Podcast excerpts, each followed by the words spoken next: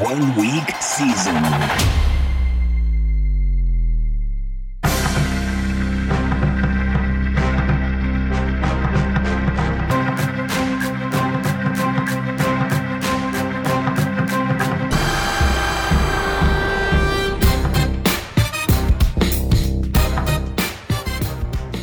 What is going on, One Week Season fam? Welcome to the Week thirteen edition of the O W S Angles podcast.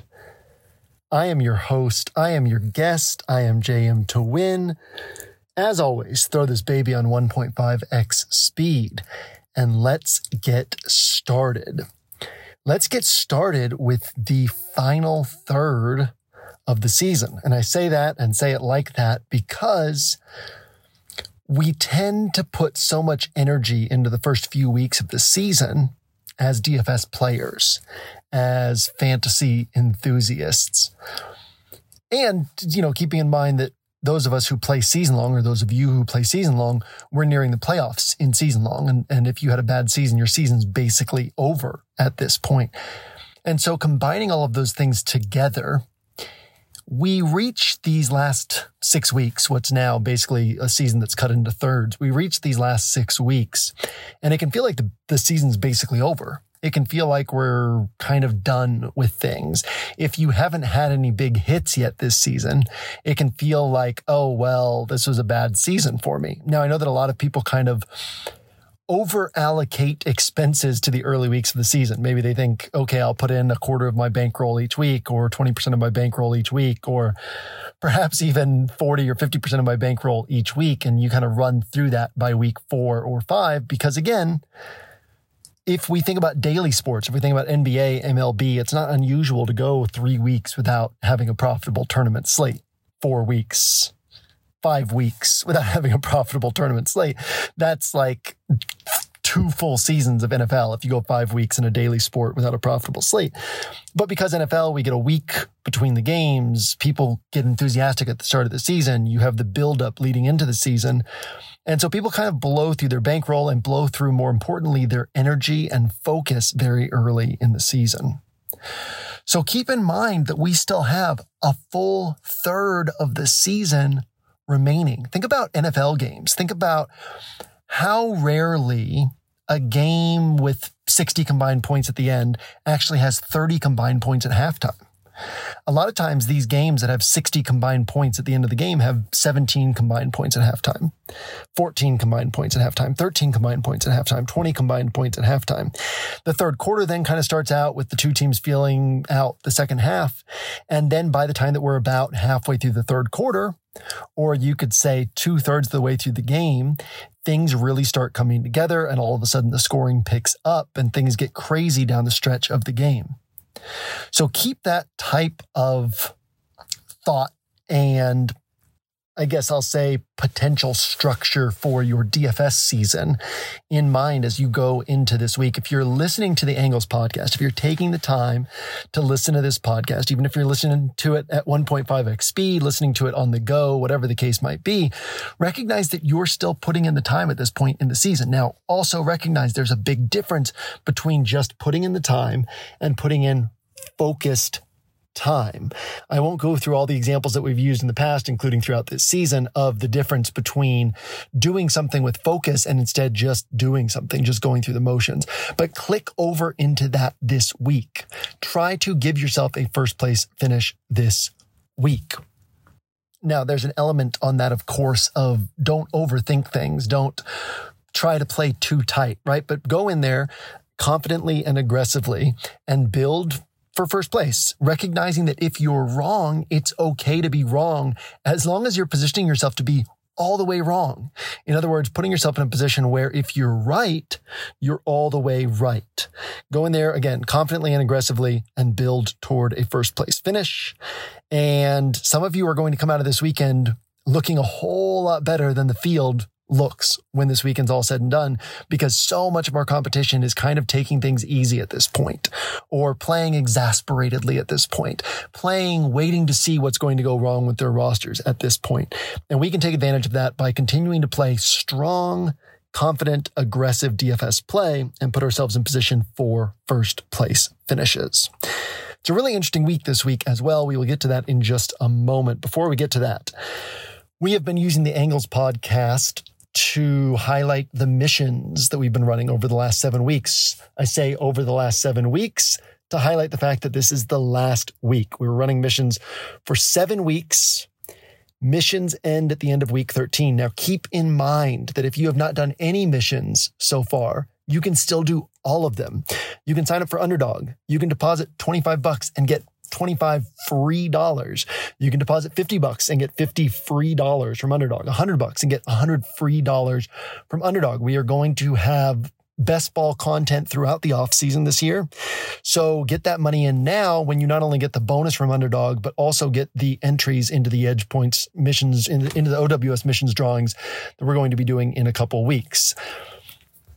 If you're not in Inner Circle yet, you can get entries into the drawings for being in Inner Circle. And we have added a thirty-nine dollars rest of season Inner Circle subscription. And then we're still, we extended the Black Friday sale another week, which makes it nineteen dollars and fifty cents for the rest of the season. And you get to renew next year at one hundred seventy-nine dollars when new members will come in at two hundred nineteen dollars. Join Inner Circle. You can still do that. You can still get entries into the O W S missions drawings through that. If you are in a state with live mobile sports betting, where sports betting is legal in your state, you can take advantage of deposit bonuses and get free marketplace courses and get entries into the missions drawings by going through the missions page and signing up for sports books in your state. As we highlighted, having accounts on, if you're betting at all, at all, it only makes sense to have accounts on multiple sites. It is literally unintelligent to be betting on sports and to have an account on only one site. You want to be able to shop for your best line, and you want to be able to take advantage of as many deposit bonuses as you can. Add in the fact that signing up through O W S, you also get free marketplace courses. And if you sign up before the end of Monday, you also get entries into the O W S missions drawing. So all of the missions are still open through the end of Monday.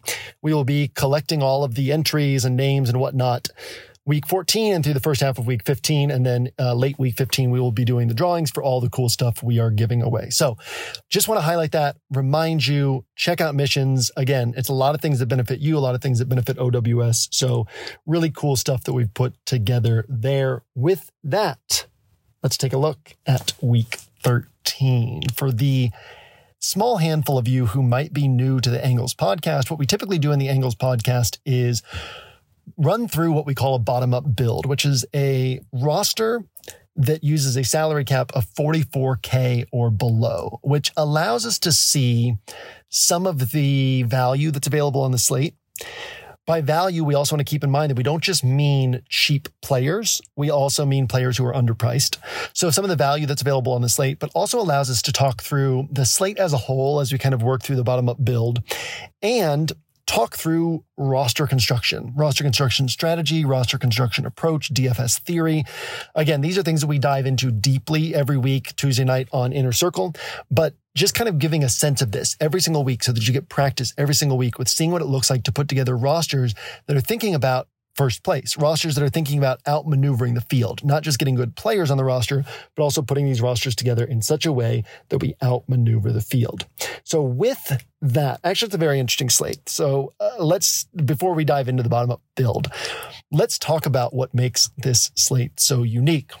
So that's always the first question in the Oracle every week, which you can find in the scroll.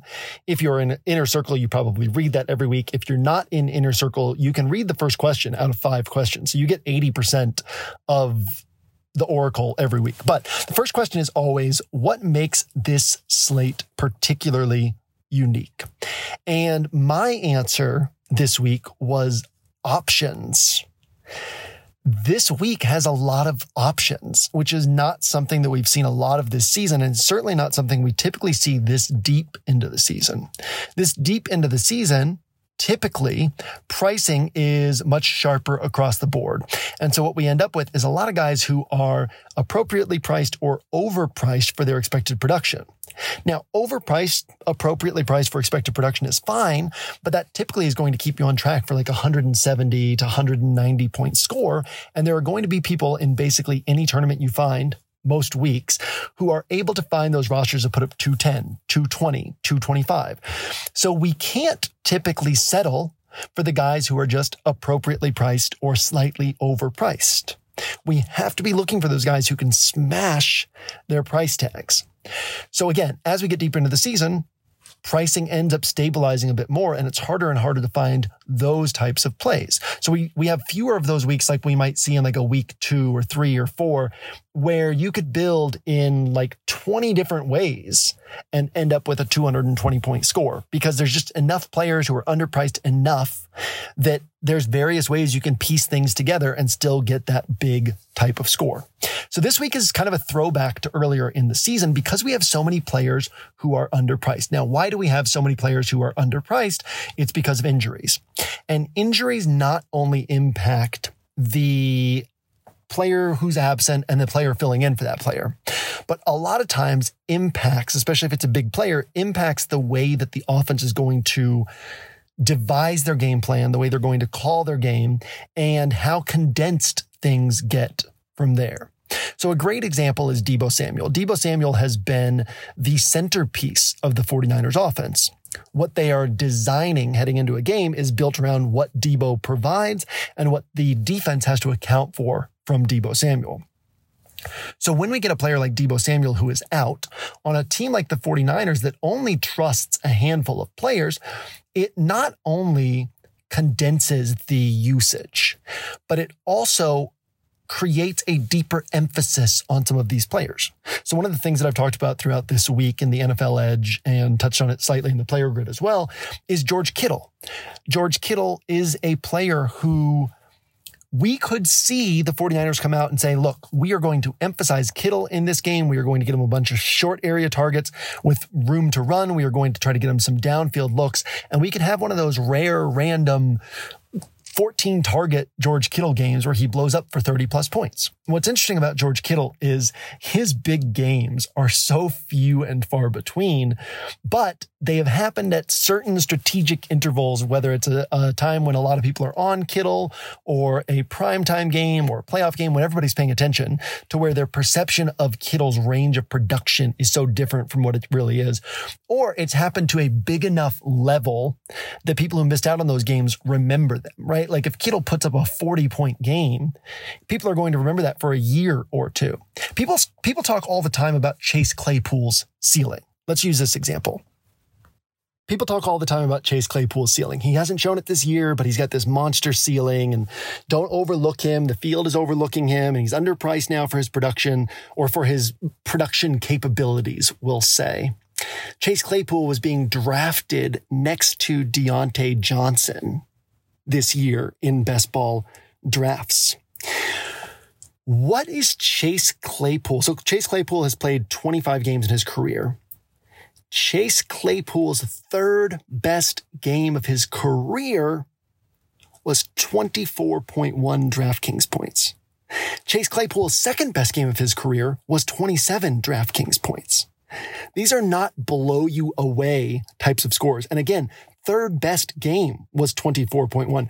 Fourth best game was twenty-one point three. And those are the only four games in his career that he scored twenty or more DraftKings points. Chase Claypool has this huge ceiling. Well, why does everyone say that? Because Chase Claypool had a forty-five point six point game last year. Seven catches for one hundred ten yards and three touchdowns. It was in the fourth game of his career. That stands out to people. That's the type of game, and Diontae Johnson was relatively popular that week. Larejo in the uh, O W S collective that we used to put under the end around, Larejo, before he was a contributor on the site, highlighted Chase Claypool that week, basically saying everybody's on Diontae Johnson. Think about Chase Claypool this week. So how that ends up coming together is everybody's on Diontae Johnson. The people who weren't on Diontae Johnson are paying attention to him. The people who rostered Diontae Johnson are obviously paying attention to him. And then everybody notices Chase Claypool had this huge game that's sub two percent owned or whatever it was, sub one percent owned. And that stands out to people. So from that point forward, everyone's watching for that next Chase Claypool blow up. So Kittle is in that similar category in that he really doesn't have blow-ups that often. And far more often than not, he hurts your roster for paying up for him. The people who draft Kittle eighteenth overall or twenty-second overall or twenty-fifth overall in best ball drafts or season-long drafts, they end up getting buried throughout most of the season by Kittle's actual production. But the perception around him is very different. And we want to be looking for the spots when, as Zanemir often says, right? Uh, volatile players, you want to play them when nobody's on them, and you want to avoid them when everybody is on them. So a player like Kittle, we want to be thinking about him as a volatile player, but we also want to recognize that when he does hit, it can be at a high enough level that you literally had to have him in order to win on that slate. So that could be the way that the 49ers develop their game plan this week. Now, I probably won't end up on Kittle myself, but he is in my final three or four tight ends that I'm examining this week. But Kittle is something that we have to think about. Ayuk is something we have to think about. Eli Mitchell is something we have to think about. And think about, are we saying the 49ers just don't do well on offense this week and none of these guys are viable?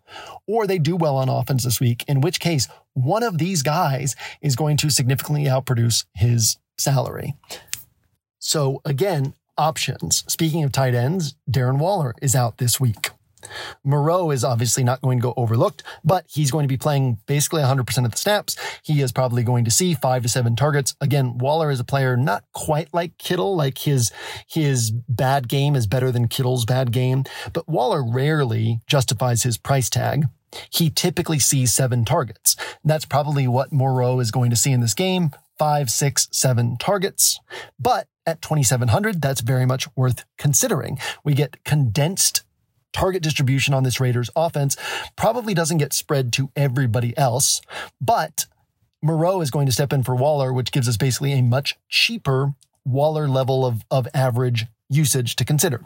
J D. McKissic is going to be out for Washington. So Antonio Gibson becomes very interesting uh, from a standpoint of where he's priced, what his workload will be, and what his production range, expected production range is. Same thing with Jamal Williams with DeAndre Swift out. Same thing with James Conner with Chase Edmonds out. Same thing with Alexander Mattison with Dalvin Cook out. So as we look across this slate as a whole, uh, Allen Robinson's out again for Darnell Mooney, having having increased target expectations. So as we look across this slate as a whole, we have a lot of players whose price tags haven't really been adjusted for the role that they're going to have on this particular week. So that gives us a potential for higher scores than we sometimes see this deep into the season.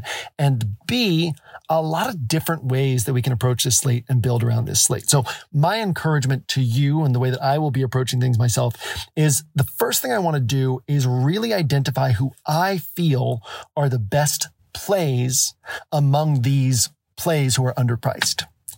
So why I say it like that. If we have all these underpriced running backs, it's probable that at least one of them, maybe two of them, maybe three of them, significantly outproduce their salary-based expectations. So if everybody is pulling from this pool of running backs, so my running back pool is Jonathan Taylor, Austin Eckler, Alexander Mattison, Eli Mitchell, James Conner, Antonio Gibson, and Jamal Williams. And I might add Miles Sanders to the list if Boston Scott ends up missing this game for Philadelphia as well. So that gives us a lot of options at running back. It is highly probable that two or three of those running backs significantly outproduce their salary-based expectations.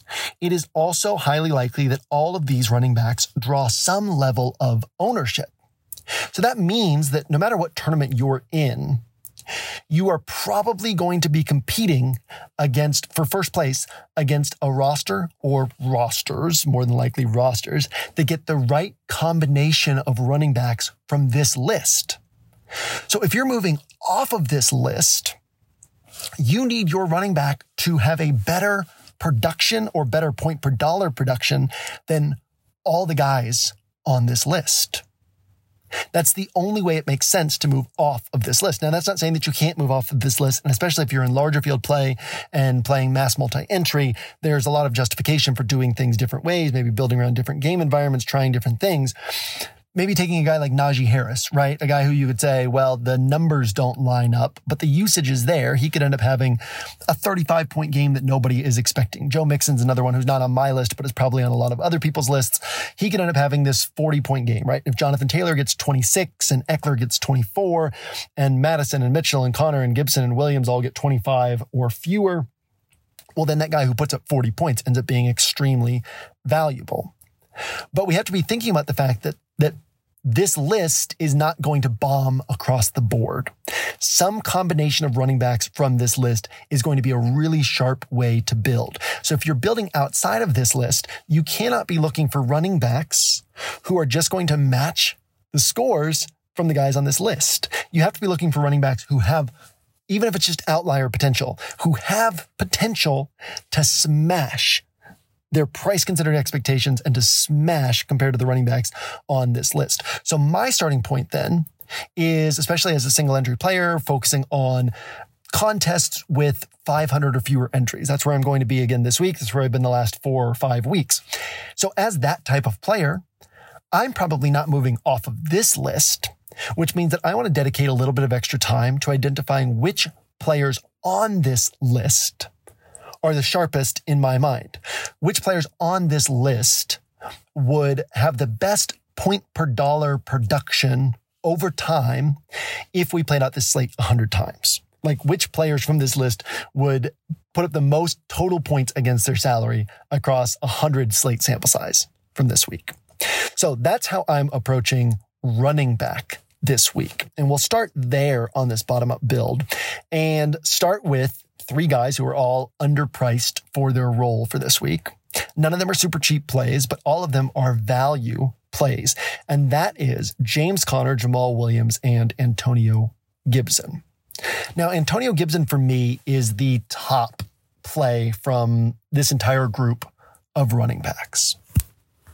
More than likely, Gibson is going to see most of the running back work for Washington this week. Well, he and J D. McKissic have combined to average twenty-one carries and six point three receptions per game. Also, when game flow works out the right way, they can go well above that.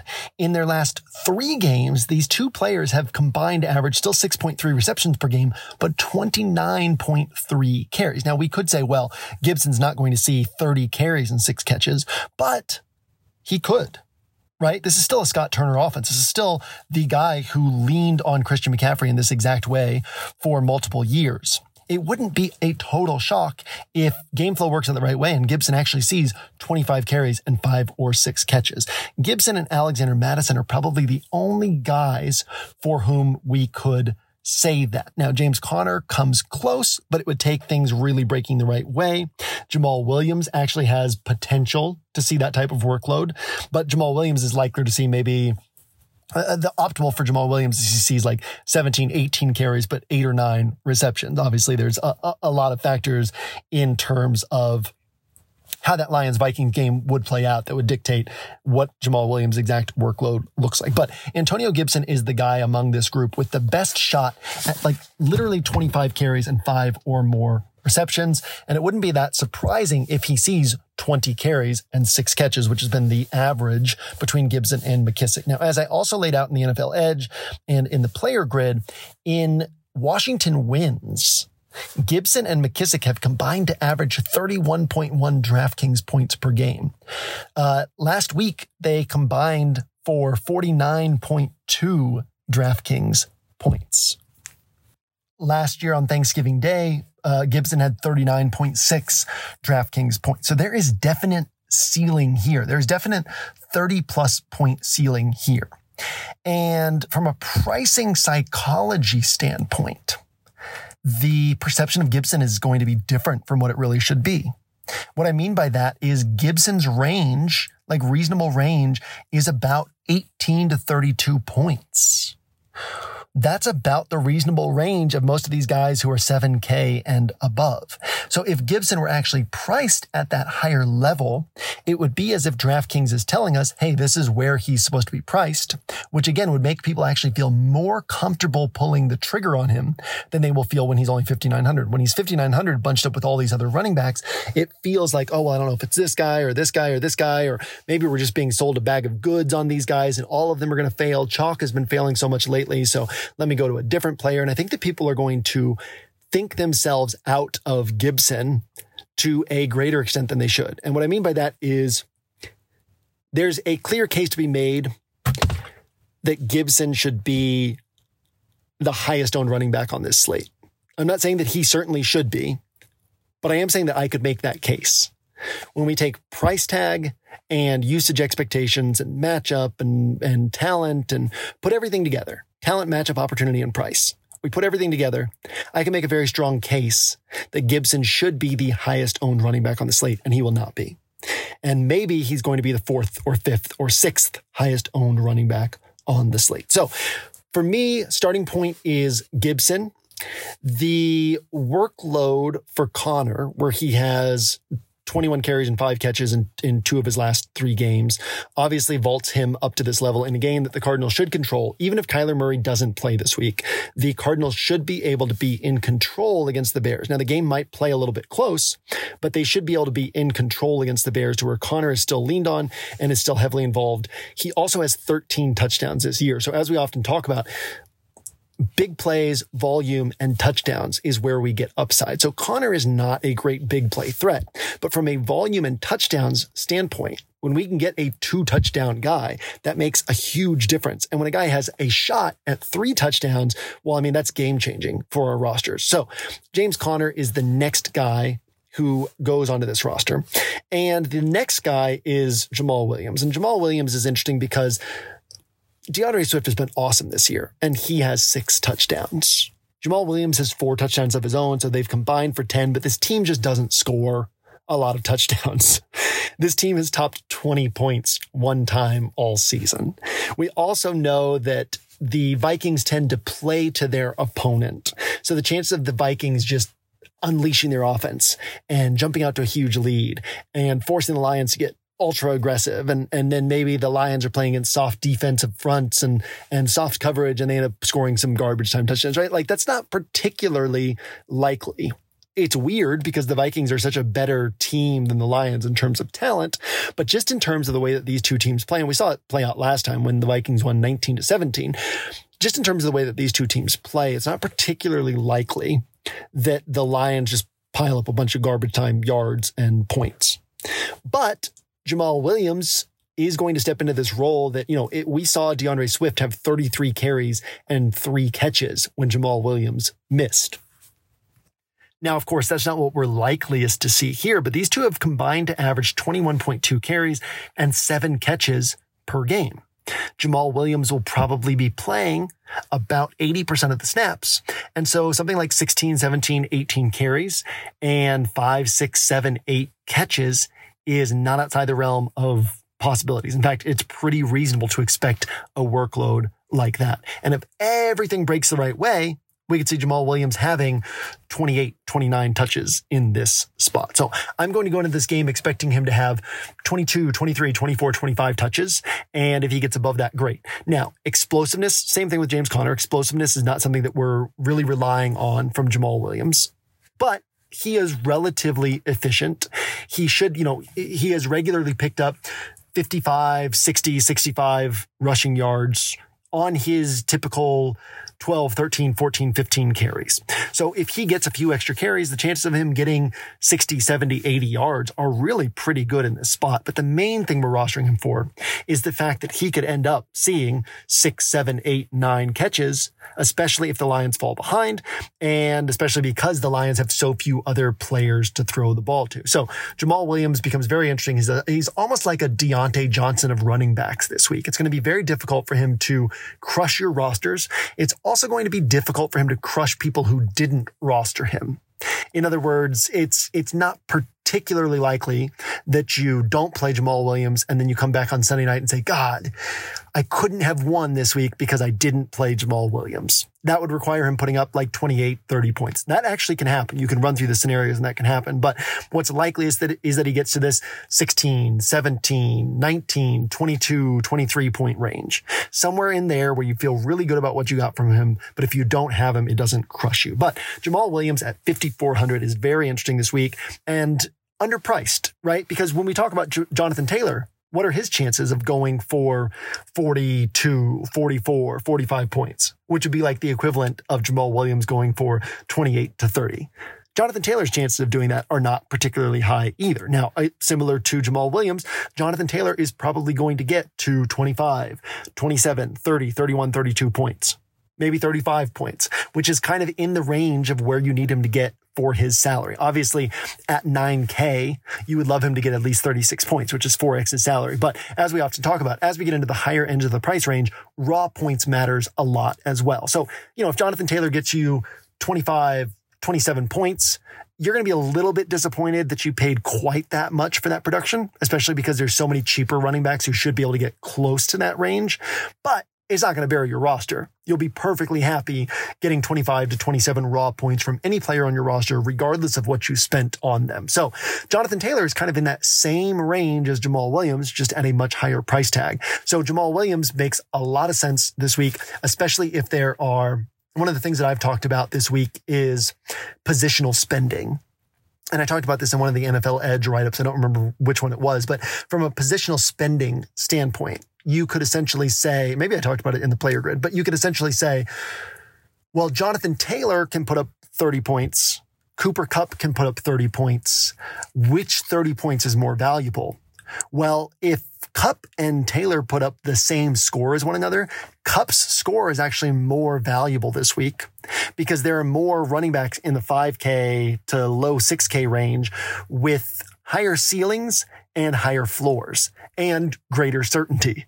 So if you roster Jonathan Taylor and he gets the same score as Cooper Kupp, well, you're taking up a running back spot, and that means you're having to roster an extra wide receiver trying to make up for what you're missing from the cheaper running backs. Whereas if you roster Cooper Kupp, you can still roster, technically you can still roster three running backs if you want to use the flex spot for a running back and get as many of these cheaper guys as you want. So you kind of need Jonathan Taylor to outproduce Cooper Kupp this week in order for him to be a better play uh, in terms of positional spending. And, and optimally, you would need him to outproduce Cooper Kupp at a significant level. So tying all of that back together to what we were just talking about, that's one of the reasons why I feel really comfortable paying down at running back, even if it's across the board.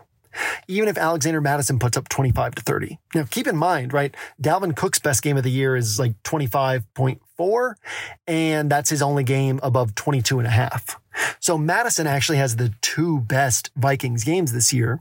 But as we explored in the N F L Edge, Madison's snap rate wasn't particularly high. I mean, it was sixty-five, seventy percent. So it's not like Madison just came in and got all of the Madison plus Dalvin Cook work. He just happened to have two huge games the two times he was starting. He could obviously do that again. I like Madison a lot this week, but I'm just laying out there that he's not a, quote, must play. Jonathan Taylor is not a, quote, must play if we played out the slate one hundred times, because more often than not, they're going to come close to approaching their four X. Maybe they get three X, maybe they get three point five X, but they're not going to have Madison and, and Jonathan Taylor. Neither of them are going to have an overwhelming number of four X plus games in this spot just because they're priced so high and their role in their offense is a particular way that it just doesn't set up for like a high percentage of four X games in this spot. And by high percentage, I mean even that one in four times, even that twenty-five percent, right? Like I'd say both these guys, maybe fifteen percent of the time, get to four X plus their salary multiplier. So again, I, I actually don't mind just t- tying this into the slate as a whole. I don't mind paying down at all my running back spots and going some different directions. Now, I'll also clarify that by saying I've also messed around with a lot of Madison rosters this week. I've messed around with a lot of Jonathan Taylor rosters this week. So I don't know for sure where I'm going, but I'm certainly considering sticking with this core group of these three running backs. And again, these three running backs, I, I like Elijah Mitchell a lot. And as I mentioned, if Miles Sanders... Uh, if Miles Sanders is the only back for the Eagles, I like him as well. But these are the three that I'm slotting in as the top three. And they're the three I'm likeliest to roll forward with this week if I'm building only one roster: Antonio Gibson, James Conner, and Jamal Williams. Let's go ahead and stick with our theme of condensed usage and offensive game planning slash focus shifts, and go to Brandon Ayuk, who I have as one of my three wide receivers on this bottom-up build. Brandon Ayuk, very straightforward. I also like Darnell Mooney a lot at the exact same price tag, but very straightforward, right? The 49ers early in the year didn't use, they weren't using Ayuk. He was in the doghouse, and their entire offense was Kittle, the running backs, and Deebo. When Kittle was hurt, their entire offense was the backfield and Deebo. Right? This is not an offense that is just going to say, this is not the Saints, where they're going to say, hey, we don't have a lot of weapons. Let's spread things out and let's kind of devise concepts to get different players open and attack the defense from lots of different angles. And they just won't know who to defend. Look, we don't have anybody, but at least they don't know which which guys to defend and who the play is going to be drawn, drawn up for. And this guy sees four targets. This guy sees three. This guy sees five. This guy sees four. This guy sees three. This guy sees two. This guy sees one, right? That's a Saints box score for you. The 49ers, they are going to concentrate their game plan on the players that they think are going to give them the best shot at winning the game. And now that Ayuk is out of the doghouse, that means that Eli Mitchell, Brandon Ayuk, and George Kittle are almost certainly going to be the focal points of this game plan. Brandon Ayuk is at a position where it's more valuable to guess that it's him than it is to guess that it's Kittle. And what I mean by that is, Gronk is fifty-three hundred and requires very little guesswork. Pat Freiermuth is in the four Ks and requires very little guesswork. Fabian, not Fabian Moreau, Foster Moreau is twenty-seven hundred and requires very little guesswork. So Kittle is fifty-nine hundred and requires guesswork. Ayuk also requires some guesswork, right? Like maybe the 49ers just run the ball all game here for as, as long as they can and as much as they can. And maybe they involve Kittle heavily instead of Ayuk. But wide receiver, especially wide receiver outside of Cooper Kupp, comes with so many question marks. I should say outside of Cooper Kupp, the Bucs wideouts and Diontae Johnson. Uh, and, and the Bucs wideouts and Diontae Johnson, that's not really ceiling guesswork so much as certainty guesswork. And what I mean by that is it's going to be rare that Mike Evans is going to top like thirty-two or thirty-three points, which would be kind of blowing away his salary multiplier. It's going to be even more rare that Godwin does that. It's going to be rare that Diontae Johnson does that. But all of these guys can get you twenty-two to twenty-eight points, which is phenomenal at their price tag, especially at wide receiver at this point in the season. But outside of that kind of group of wide receivers, Kupp and those guys, we're really just down to guesswork at wide receiver. And so if everybody else is guessing with lower chances of being right, I'm willing to take on the guesswork on Ayuk, whereas on Kittle, right, like Kittle's maybe almost as likely as Ayuk to be the focal point of the passing attack this week, but because there's so much certainty randomly, so much certainty at the tight end position this week, uh, the guesswork on Kittle is a little less valuable, a little bit more risky considering what else is available at the position. So Brandon Ayuk is the guy who stands out to me from this offense. Again, I really like Eli Mitchell this week, but on this particular roster, I'm using these other three running backs. So not only does Ayuk give me exposure to this condensed offense, but I'm also, since I'm not using Eli Mitchell on this roster, I'm basically able to say, okay, hopefully the three running backs I'm rostering outscore Eli Mitchell. And hopefully part of the reason for that is that Eli Mitchell is slightly disappointing this week. And part of the reason for that is because Brandon Ayuk is scoring the points instead of Mitchell scoring the points. So again, it ties this story together nicely. None of these players are low-owned players so far. But what we are getting is a roster that tells a cohesive story. We feel like, for me, I feel like I'm getting the three best running backs, the three highest certainty running backs, highest floor ceiling combo running backs of the bunch, especially price considered. And then I feel like with Ayuk, I'm playing off of the fact that I don't have Eli Mitchell, and I feel like I'm doing my guesswork properly from this 49ers offense. So Brandon Ayuk at fifty-six hundred is the next guy we're slotting in here. Before we wrap up with quarterback and the other two wide receivers, let me swing over to tight end real quickly, where I went ahead and put in Rob Gronkowski on this roster. Now, the obvious way to build a bottom-up build this week. The obvious way to build a roster with forty-four K in salary cap is to roster Foster Moreau at only twenty-seven hundred. That's part of the reason I'm going to Gronk here. If we are talking about D F S theory, if we're talking about roster construction aiming for first place, if everybody's paying down at the position and everybody's concentrating that pay down bet on the same player, and obviously Moreau will probably see him like twelve, fifteen percent owned in the milli maker, and as we get into smaller field tournaments, higher dollar tournaments, single entry, so on and so forth, he'll probably, I would guess, get up to twenty-two, twenty-five percent. I could be off on that, but I think that as we get into uh, single entry, people are going to have a harder and harder time moving away from Moreau because they'll say, look, he's twenty-seven hundred. How much can he hurt you at twenty-seven hundred?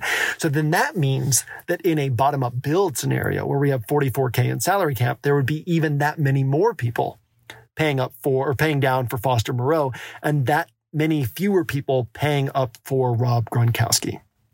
Now, a side note here, I actually think this is one of the rare, rare weeks in which you could justify two tight ends even in larger field play. And the reason for that is if you compare Moreau to the, Moreau's only twenty-seven hundred. If you compare Moreau to the other wide receivers below four K, he's not necessarily an underdog to outscore those wide receivers. If we take nine different wideouts who are under four K and then add Moreau to that pile, and we have ten players, well, Moreau's got a better than ten percent shot at beating all of those players this week. In other words, being kind of the most valuable pay down guy, regardless of position. Now let's swing over to Gronk. This is pretty interesting. Now, I laid this out in the uh, N F L Edge, and this is also in the player grid this week. But let's take a look at this right here. We just talked about Evans and Godwin. We just talked about them being two of the sharpest wide receiver plays. What is Evans' average points per game this year? seventeen. What is Godwin's average points per game this year? seventeen point four. What is Gronk's average points per game in his five healthy games? eighteen point eight. Gronk has outscored both Evans and Godwin. Gronk has more yards per game than Evans and Godwin. Gronk has more catches per game than Evans. Gronk has more touchdowns per game than Godwin. He is barely behind Godwin in catches per game. He is barely behind Evans in touchdowns per game.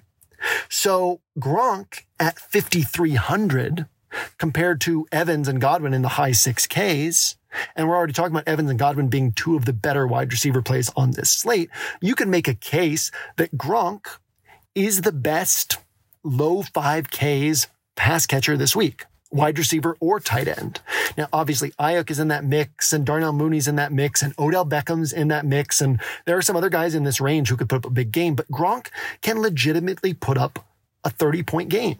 We've seen him do it this year. He put up a twenty-nine-point game already. He's put up multiple games in the high teens or low twenties. And when we compare him to the other wide receivers kind of priced in this range, you could make a very clear case that Gronk is actually a better play than those guys. So I actually don't mind a Gronk plus Moreau pairing. Now, one of the main reasons why I'm not doing that is because when we take the slate as a whole, I feel like running back is an even stronger position. Like, I'd rather pay fifty-four hundred for Jamal Williams and fifty-three hundred for Gronk than be kind of boxed out of that by saying, well, I'm going to play Moreau and and now I'm going to play Gronk because I can't play Jamal Williams. And it's just that the the floor and ceiling at running back with the way that these these uh, players set up is just so nice, right? Like, Gronk could come out and have an eight-point game, whereas we really can't say that about Jamal Williams. It would be uh, outside of him getting injured just because of his pass game role and the way that the Lions offense functions. It would be very difficult for Jamal Williams to come out and have an eight point game. Swing over to Gibson and Conner. We've seen Gibson put up a forty point game in his last, you know, sixteen, seventeen games. We've seen Conner put up a forty point game in his last three games. We've seen Gibson plus McKissic top forty points just last week. So Gibson could actually put up a thirty-five or forty point game, which again, Gronk probably can't do that. So I would prefer to use my flex spot for a running back this week, especially for me playing, you know, contests with under a thousand entries. But even in larger field play, I think that the case can be made this week for going two tight ends, especially if the two tight ends you're using are Gronk and Moreau, or Kittle and Moreau, or technically Kittle and Gronk, although that takes on a lot more guesswork and you really need Kittle to have one of his thirty-five or forty point games in addition to Gronk having one of his thirty point games. But that it's an interesting way to play around with things this week. And, and I highlight all of that just because we have such a hard and fast rule on full slates of don't play two tight ends because it's so rarely optimal. Uh, again, I won't be going there this week, but I think it's a more interesting consideration than it typically would be. So on this roster, I have Rob Gronkowski instead of paying down at Foster Moreau, hoping that now, now given the gap in salary, we really need Gronk to outscore Moreau by about ten points. He's two point six K more expensive. What's interesting, though, is Gronk can actually outscore Moreau by fifteen or twenty points. That's not the likeliest scenario, but it can happen because Moreau can end up getting six catches for fifty yards. Five catches for fifty yards. Like Waller has a lot of stat lines like that this year. It's not like, you know, Moreau scored a touchdown the last time he played. And so the last time he started. So he got up over eighteen points. And that kind of stands out to people. People look at that and it's like, oh, this guy, he's twenty-seven hundred. He can score eighteen points. But what people don't realize is his likeliest output is probably more like ten to twelve points. So if he scores ten to twelve and Gronk scores twenty to twenty-two, well, you know, it, it, it was justifiable to make this move. But what we need to realize is that Moreau can actually score eight, ten, twelve points and Gronk could score twenty-five to thirty. And if that happens, you gain a huge edge, take, taking away salary even, but just the positional advantage of having that many extra points at this position where everybody's just kind of boxed into playing, you know, one player at this position, you gain a huge positional edge from like a big Gronk game in this spot. So Gronk becomes very interesting on this bottom-up build to me, and that obviously allows us to talk through the tight end position in a more nuanced and, and full-scope manner than we're able to in the player grid. Uh, and that brings us to the final three offensive pieces on this roster, which are Derek Carr, Bryan Edwards, and Zay Jones. Now, I wouldn't advise playing Bryan Edwards plus Zay Jones in a non-bottom-up build unless you're mass multi-entering. Now, these guys could legitimately combine for thirty-five plus points. That could happen. But it probably won't. And that's why I say in large field, mass multi-entry play, you're trying to win the Millie Maker. Who else is going to have Zay Jones and Bryan Edwards paired together except you? So then if they do hit, you're soaring past the field. Both of these guys are on the field all the time. I think that the Raiders had eighty-seven snaps last week. Uh, I think Zay Jones played sixty snaps and Bryan Edwards played sixty-three, if I have that correct. It was somewhere in that range. So both of these guys are on the field a lot. More than likely, they're going to combine for seven, eight, nine targets. And that's going to make it tough for you to get up over thirty points. But there are scenarios, there are ways that this game could play out in such a way that these guys combine for twelve or thirteen targets. Or ways that this game could play out so that these guys combine for two touchdowns. Each guy scores a touchdown. There are outlier scenarios in which these guys combine for thirteen targets and score three touchdowns. And that's maybe a once every one hundred games, twice every one hundred games type of scenario. But what's interesting here is we didn't play Moreau, but we're still wanting the Raiders to put up points in this spot. We kind of explored this this week, but Antonio Gibson and J D. McKissic have combined to average about twenty-one points in losses and about thirty-one points in wins. But that's kind of some small sample size noise there. Same thing with Carr. Like Carr has all these huge games in wins and all these bad games in losses. But a lot of the, like at least three of the Raiders' wins could just as easily have been losses. And a lot of these uh, Washington games where McKissic and Gibson have combined for big scores, well, they were close games. So what we really need isn't necessarily which one of these teams wins, so much as we want this game to be higher scoring, but not kind of have one team pull away too quickly. So we want it to be higher scoring with the game staying relatively close. If we can get a game like a thirty-one to twenty-seven game or something like that, it really doesn't matter which team wins. We've got a pretty good shot at Carr having one of the better quarterback scores in the slate, especially from a point per dollar perspective. And we have a pretty good shot at Gibson being the top or one of the top point per dollar running backs on the slate.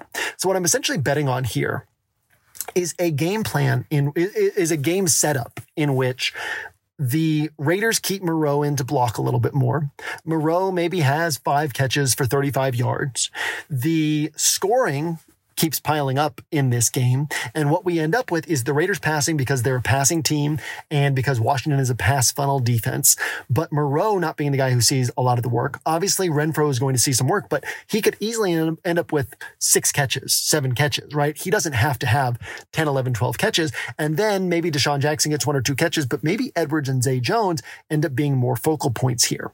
And so we're taking away points from Moreau by playing Edwards and Zay Jones. In other words, in a scenario where these two hit, they are taking away points from Moreau, and then we're further capitalizing on that by paying up for Rob Gronkowski, who's the one guy that we really feel confident can just blow past Moreau with like a twenty-five to thirty point game. So basically what we're betting on here is it's a, it's a, we're threading a thin needle because, as I said, there's very few scenarios where Bryan Edwards and Zay Jones combine for thirty plus points, but their combined ownership is going to be even lower than the chances of that happening.